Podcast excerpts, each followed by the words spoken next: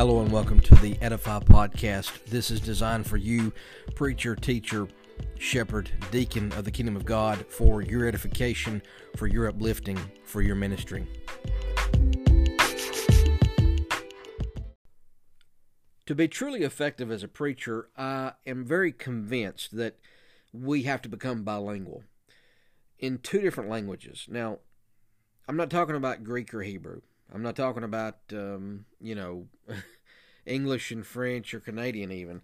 Uh, what I'm talking about is the languages of grace and truth.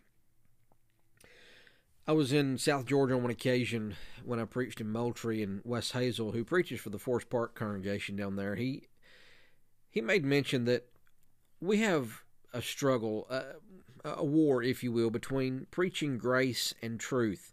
And that churches can even be full of grace or full of truth, and it's very hard to uh, find a church that's very balanced on the matter. That you'll find some churches that are all truth churches, and some churches that are all grace churches, but but nobody that's kind of in between or or known for being somewhat in between. And, and what you and I must do is, as Jesus did, Jesus John 1 and 14 says that he was full of grace and truth.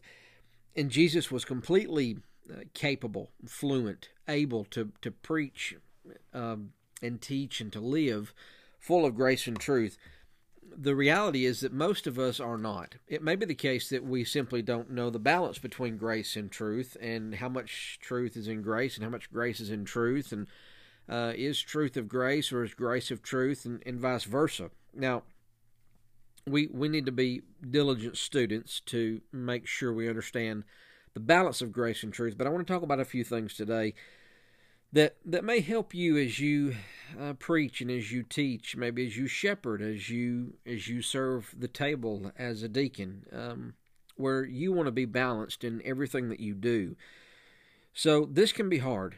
Um, what I want you to do is I want you to identify what language you speak. If I was to have you sit in front of a whiteboard and draw a line. And at one end of the line, I've got the word prophet, which in its original word just means uh, someone who professes something.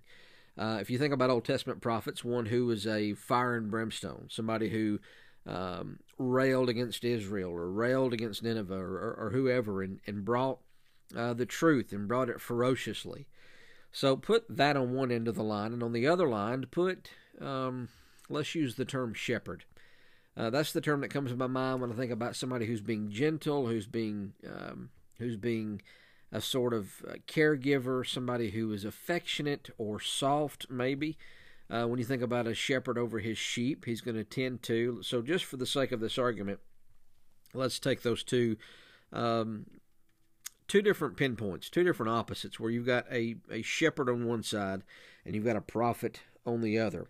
Now, what I want you to do is I want you to pick one or the other. Which one do you find in your preaching, in your teaching, in your ministry, uh, as you serve as an elder? Which one are you more like? Are you all prophet, all truth, truth, truth, or are you this gentle um, shepherd, grace? Um, I don't want to say passive, but a softer, a softer kind of preacher or teacher.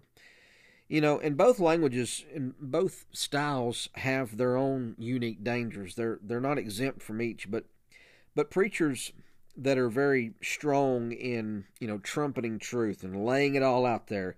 Um, if you're not careful, the congregation are going to the congregation that you preach for or serve as an elder or whatever they're going to feel defeated. They're going to feel uh, chastened. They're going to feel like that every time they come to worship, they got a whooping.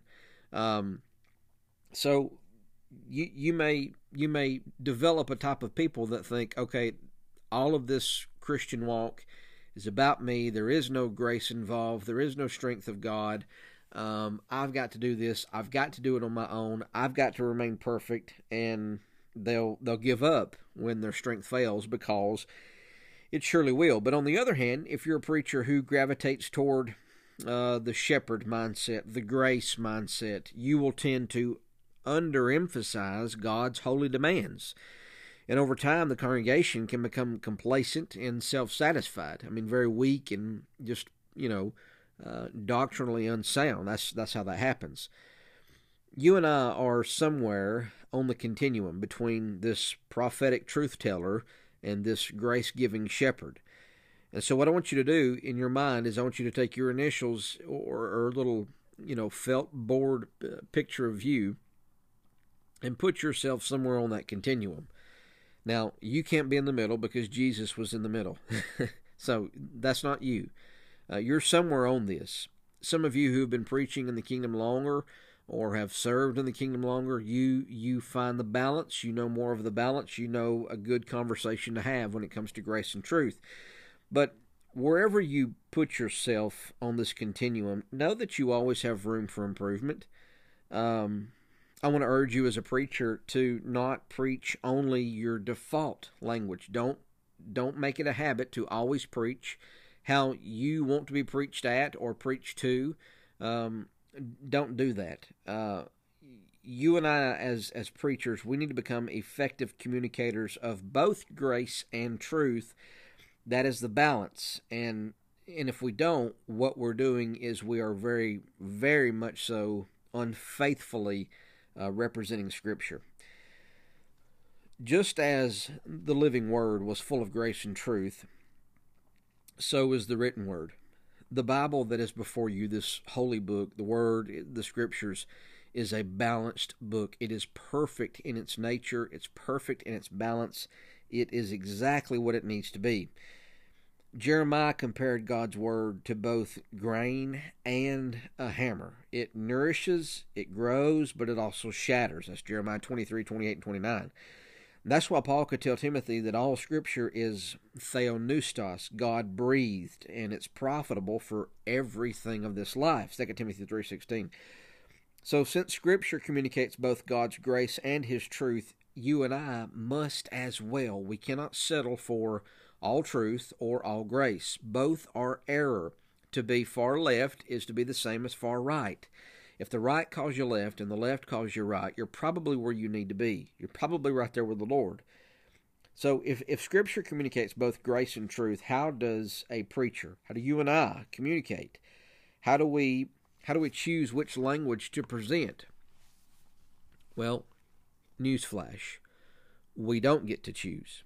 The preacher does not choose the inflection. The preacher does not choose, okay, is this all truth or is this all grace? Or is this a little bit of both? The, the passage tells the preacher exactly. A word study is key when it comes to sermon development. It has to be. You've got to preach exactly how God meant for this word to be preached.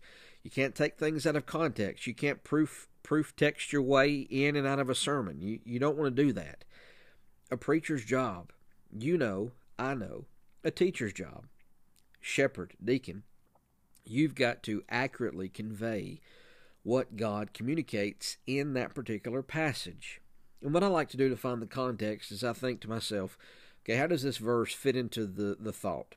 How does this thought fit into the chapter, this chapter into the book? How does this book fit into the Bible and the overall theme of the gospel? That's a good logical way to deduce good hermeneutics.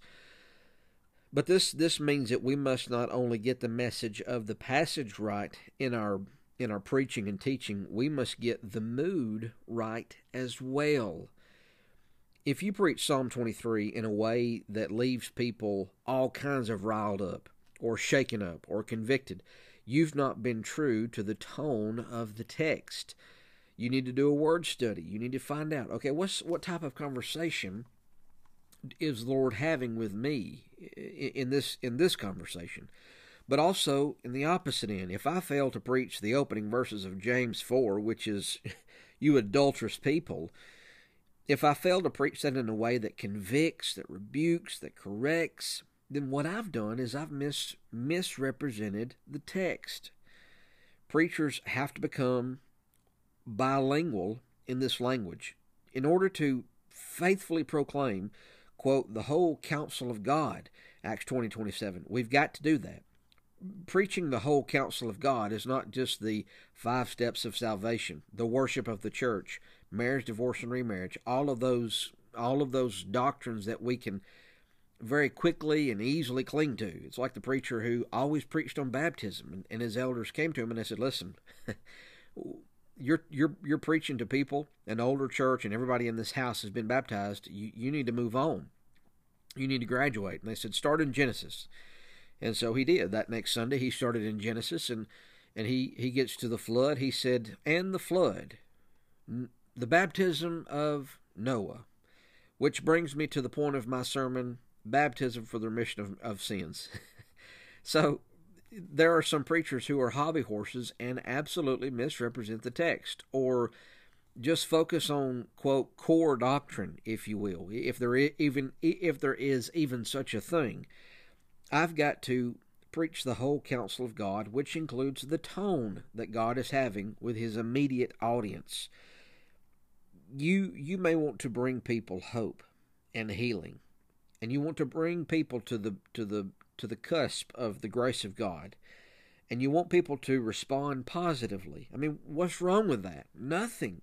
Nothing.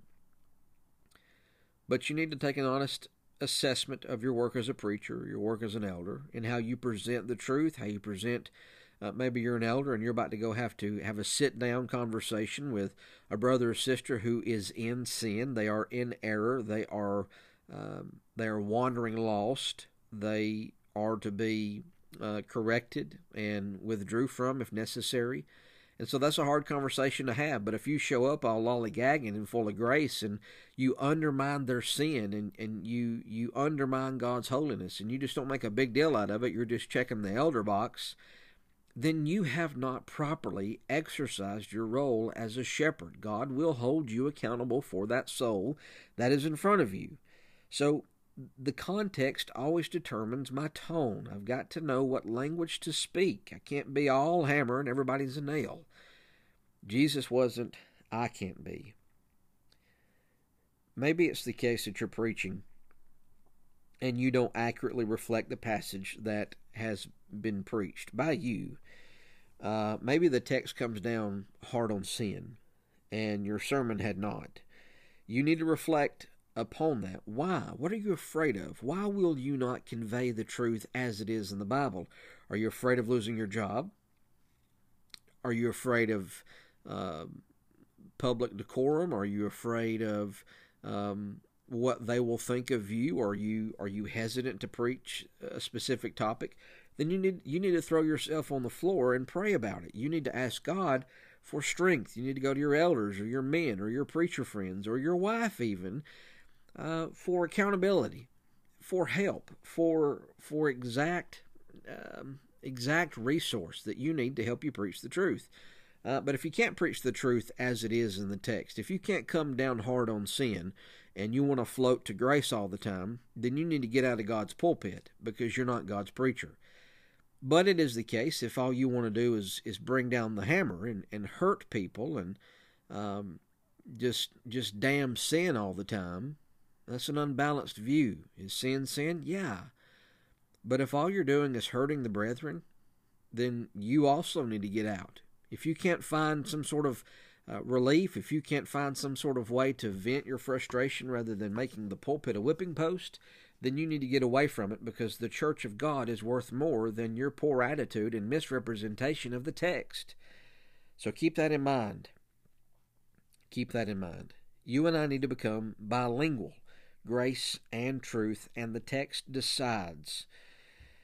So, when, when we're talking about learning a second language, it can be difficult, but there, there is a way to do it, there is a pattern to do it. Uh, how does a preacher who is strong in one or the other of these essential languages, because they are essential, how do we do it? How do we preach well in the other? If you're a grace, how do you preach truth? If you're truth, how do you preach grace? And I'm using those terms very liberally because I, I, hope that you understand. Um, biblically, grace is truth, and we know grace because of truth, and they are combined. But but the world abuses the term truth and grace, and and so for this this episode, I, I hope you'll take those terms as I'm putting them out there. Now, while you may fluently speak one or the other, uh, you've got to do some things to help yourself. Number one, commit yourself to taking your tone from the passage. Don't misrepresent Scripture. Look for words that are indicated by the author's emotional emphasis and then follow his lead. The Holy Spirit wrote this entire book that's in front of you.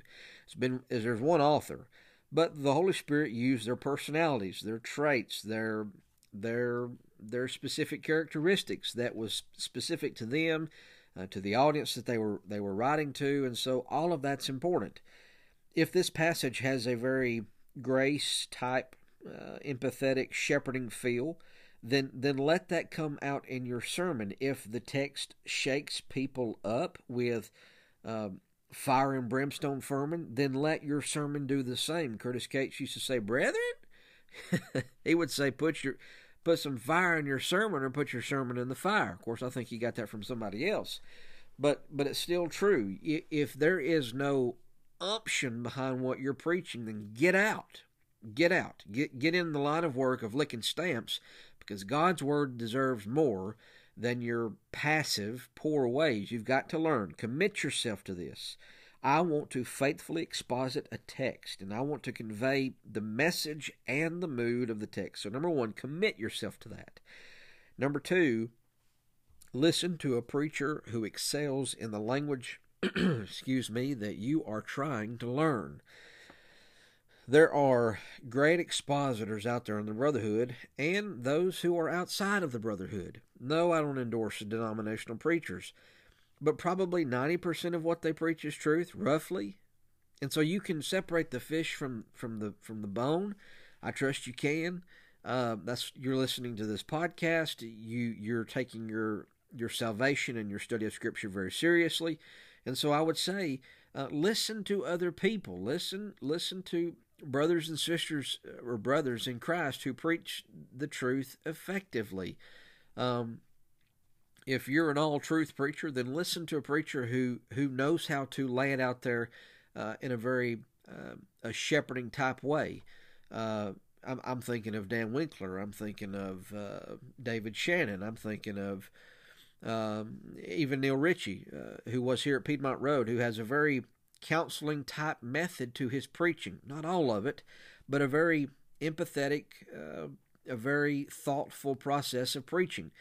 Um, but if you're looking for a gunslinger, if, if you are a a a poor expositor of the text, you you have a hard time uh, not putting on a show, but being emphatic with your preaching, then go with somebody like Cliff Goodwin. Go with somebody uh, who who who knows how to uh, bring fervor into the pulpit. Hiram Kemp, I'm thinking of. I'm thinking of uh, Melvin Otey. Uh, guys who, who were good with bringing um, the fervor. Larry Acuff is another one that comes to mind. Uh, guys who know how to preach the truth excitingly. Get get in get in the car with those folks through your mobile device and listen. Number three, remember that learning a second language it takes practice and it is uncomfortable. But you're not going to grow in your comfort. But God didn't call us to comfort, He called us to conviction. So you've got to learn how to do this. You've got to learn this this this practice and this discomfort. It's going to be painful. But number one, you've committed yourself. Number two, you're listening to other preachers who do well in the opposite of you. Then number three, you remember that this is going to be somewhat awkward, maybe even painful. If you're introverted, your preaching may need to be extroverted. If you're extroverted, your preaching may need to be introverted. It just depends on the text. So prayerfully uh, rely on God, on Christ, the Spirit as He has been revealed in the text. Uh, how can I be Christ like in my preaching? How can I preach both effectively grace and truth? And like everybody who learns a second language, we will be glad that this is what we're doing. And remember, number four, if we could put this on the end, even as you do add a second language, you will not lose your first one. Um, you will not. Uh, you will not lose who you are. Uh, we, we might say by nature. Some of you are very um, thoughtful in your process, and you may need to get some some some fire under your bones and and and, pull the trigger quickly. Uh, but other ones may need to slow down a little bit. But uh, G.K. Chesterton, he was very fond of, of pointing out how um, the Christian faith as he knew it, uh, really, in a very paradoxical way, brings together opposites. And as he put it, Christianity has a unique way of, quote, uh, combining furious opposites by keeping them both and keep, keeping them both furious. so, this is what a preacher must do with grace and truth. Our goal is to become so fluent in both, quote, grace and truth, uh, with empathetic style preaching and very, uh, very blunt truth style preaching, that we can speak both in the same sermon we, we can seamlessly shift between the two, where we are emphatic, we are straightforward, we are very blunt in one occasion, but three verses later the tone shifts, and now we're taking time. Now we're being at peace. Now we're being uh, having an intimate conversation on a one on one basis, and it's not so much gunslinger mode. We preach both with a prophetic and a uh, shepherding edge. Our sword that we wield um, on Sundays is double bladed, and on one side it cuts very sharply, on the other side it cuts very smoothly. There's a story about a Civil War soldier laying in a hospital bed, tent really, um, on the battlefield, and gangrene has set up in his arm. And the doctor comes into the room, and the doctor is there to remove his arm. And the doctor knows that if he doesn't remove his arm, the gangrene will set up and kill the man. But the young man knows that the doctor is in the room to take his arm. So the young man looks up to the doctor and he says, Are you here to take my arm? And the doctor says, No, I'm here to save your life. We need to combine both grace and truth in a way that keeps them both furiously full strength. There is a Greek word that really captures what what we're trying to do in our preaching, and that's parakaleo. It's difficult to capture uh, maybe a, the range of, of that term in just one single English word. Uh, it can have the nuance of exhortation, Acts 2 and verse 40 but it also emphasizes encouragement, Acts 16 and verse 40. Parakaleo, call beside. Preaching brings the two together grace, truth, by giving people both encouragement and exhortation. It has, quote, this prophetic edge, as we said, but it also has this very empathetic, uh, peaceful edge about it. They're not separated, they're both the same. It can cut the heart, but it is it is also designed to very precisely make incisions and to cut and to heal. Parakaleo preaching is what is permissible. It's what is real. It's what it should be. It normalizes our struggles without normalizing our sin.